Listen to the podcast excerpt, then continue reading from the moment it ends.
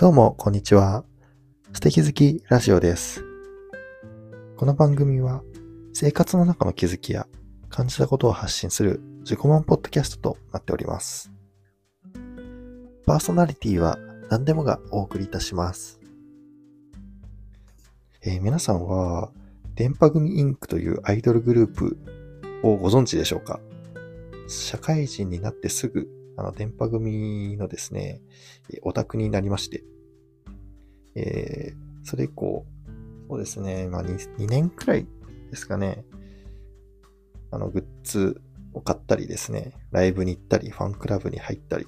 まあゴリゴリのオタクまではいかないんですけど、まあ、現場に行って、同じオタクの人とですね、交流したりとか、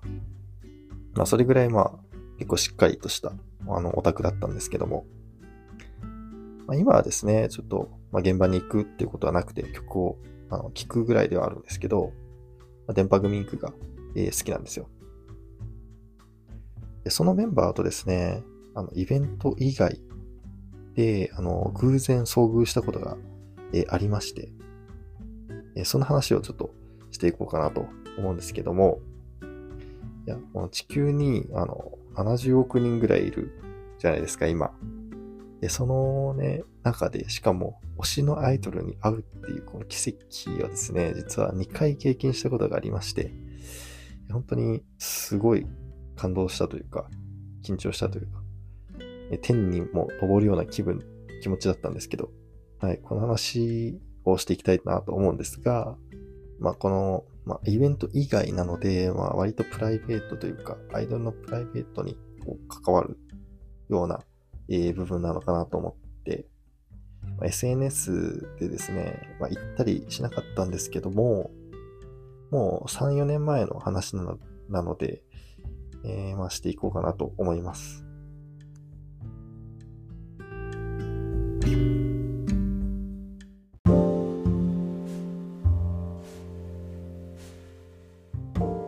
はい。で、初めて、えっ、と、遭遇した時の話なんですけども、場所はですね、渋谷のタワレコから200メートルぐらい離れた道だったんですけど、その時僕はですね、タワレコから200メートルぐらい離れたビルのですね、あの1階で買い物をしてまして、で、ちょうどその買い物が終わって、ビルからこう外に、ビルのこう入り口からですね、外に出る時だったんですけど、人混みの中に髪の毛が一般人とは思えないぐらいすごいツヤ、ツヤやかな女性、艶やかで、えー黒髪で、すごい長い女性と、えー髪色がですね、オレンジ色というすごい奇抜な女性の二人組がですね、えーすっと視界視界のですね、片隅を横切ったんですよね。で次の瞬間ですね、その髪がオレンジ色の女性の方から独特なハイトーンボイスが聞こえてきて、この声聞き覚えあるぞしかも、この二人組の容姿、そもそも見覚えあるぞってなったんですよ。そのちょっともやもやをですね、解解決するために、ちょっとですね、後ろを静かについていったんですよ。あの、ストーカーをしてしまい、本当に申し訳ないんですけども。で、この時ですね、実は、この二人が、あの、電波組インクの相沢りささん、あの、リサッチですね、と、今はもう卒業しちゃったんですけども、成瀬エイミさん、まあ、エイタソですね、の2名だったんですよ。で、ちょっとついていった時に、もう、あの、エイタソがですね、キャピキャピというか、えもうずっと喋ってて、もうこれも確定だなと思っていたんですけど、で、隣にいる黒黒い長髪で、艶がすごいって言ったら、まあ、リサチーかと思って、ただ、まあ、後ろ姿だったので、確信っていうのは得られずにですね、まあ、正直、うん、まあ、声かけたいなというか、その、ファンですっていう気持ち伝えたいなと思いつつも、でも気持ち悪い、プライベートのね、この買い物している時にファンに声かけられるって気持ち悪いと思うし、やめておこうかなと思っていたんですけども、その間ですね、二人とこう、すれ違う男性が、あれ？みたいな顔をして、もう確実に芸能人か誰かだと、というふうに分かっていたので、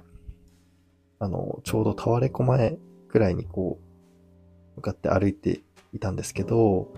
でそのタワレコの前でですね、追い越してですね、意を消して声をかけようと思ったんですよ。でもこの時もう緊張しすぎて心臓バクバクだし、頭真っ白ではあったんですけど、声をかけようっていうもう意志だけで動いてまして、唯一ですね、痛そう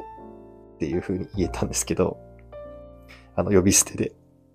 で、その後、あの、リサチーさんですよねっていう風に、名前だけなんですけど言えて、本当はね、もっと言いたいことがたくさんあって、あの、ライブ行きましたとか、ファンですとか、あったんですけども、あの、はい、それしか言えなかったですね。そしたら、二人とも、あの、そうだよっていう風に手を振ってくださって、紙ファンサーを、してくださりまして、あの、タワレコ前でですね、呆然と立ち尽くして、あの、幸せっていう風に、えー、思ってましたね。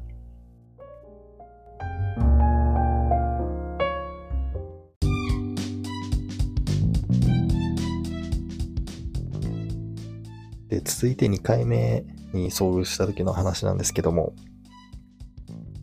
この時はですね、あの、仕事をしてまして、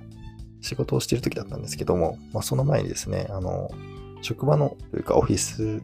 のあの同一会にですね、あの、電波組インクがイベントするっていうこう張り紙があって、同一会の会社で配信イベントするのかっていうふうに思っていて、普通に仕事をしていったんですけど、ある日廊下の方から、あの、独特なハイトーンボイスがですね、聞こえてきて、ん？と思って、この声聞き覚えあるぞっていう、まあ、デジャブみたいなことが起きまして、あの、ちょっと廊下に出てき、出てみたらですね、古川みりんさん、みりんちゃんですね、がいて、あの、後ろ姿だったんですけども、イベントの服、衣装みたいなの着てて、セーラー服みたいなの着てたんで、確定で、あ、電波組だと思って、イベントのリハーサルをしていたみたいで、なので全、電波組全員がそのイベントをする会社にいて、まあ、メンバーの話し声とかがすごい聞こえてきて、もうそれだけでめちゃめちゃ幸せで、また遭遇してしまった。神様ありがとうっていう気持ちになりましたね。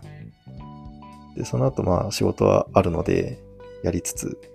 ただね、えー、近くに同じ空間、同じビルの中、同じ階にですね、電波組がいるっていうことを想像すると、そわそわして、上の空というか、なかなか仕事も手につかずっていう状態でしたね。で会社の人に電波組を知っている人がいなかったので、あの、電波組いるんです。あの、報告しても、あ、そうなんだってぐらいしか言われなくて、逆にちょっと悲しい気持ちになりましたね。なんか自分が、あの、ものすごい、あの、舞い上がってるなっていうのを実感しましたね。廊下をですね、こう、ずっとこう立って見てたいっていう気持ちはありつつも、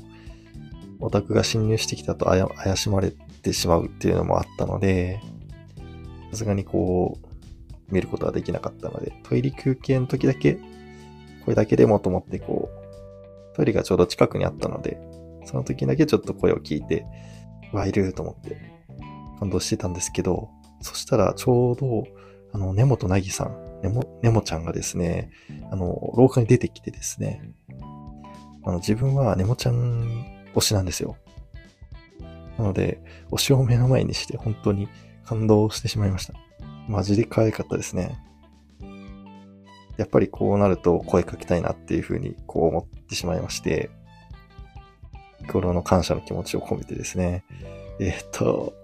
頑張って声をかけました。あの、武道館行きました。頑張ってくださいっていうことをですね、頑張って伝えましたね。でそしたらですね、こう、ありがとうございますっていうふうにあの、目を見てですね、返してくださって本当に幸せでした。ありがとうございますっていう気持ちですね。で、この時本当に思ったんですけど、400メートルの陸上のトラック一周を全速力で走れるような気分でしたね。まあ、ていうかまあ、仕事中ずっと小走りだったような気がします。はい。でも本当にこの時思ったのは、人のパワーというか、人が人に与える影響力って本当すごいなと思って、ま芸能人とかそういった人から憧れる存在は特にそういう、ね、人に力を与えるようなことが本当にあるんだなっていうのを実感しました。別にその、ネモちゃんとか、僕とこう、ちょっとしたこう、やりとり、会話をした時はですね、別にね、僕を全速力で走る、走れるようにしたいと思って、ね、あの、会話したわけではないと思うんですよね。もしかしたらなんかスタッフさんだと思って、スタッフさんの中にファンがいるっていうふうに思ったかもしれないし、もしかしたら、あの、オタクがビルに迷い込んできて怖いって思ったかもしれないですし、いや、そっちの方が強いかもしれないですね。いや、本当に話しかけて申し訳ないですっていう気持ちもありつつ、無料で推しに会ってしまってごめんなさいっていう気持ちありつつですね、本当に人が人に与える影響力、パワーっていうのは凄まじいなというふうに思いましたね。でみんなが相互にこういう存在になり得たらですね、世界は幸せになるのかなというふうに思いました。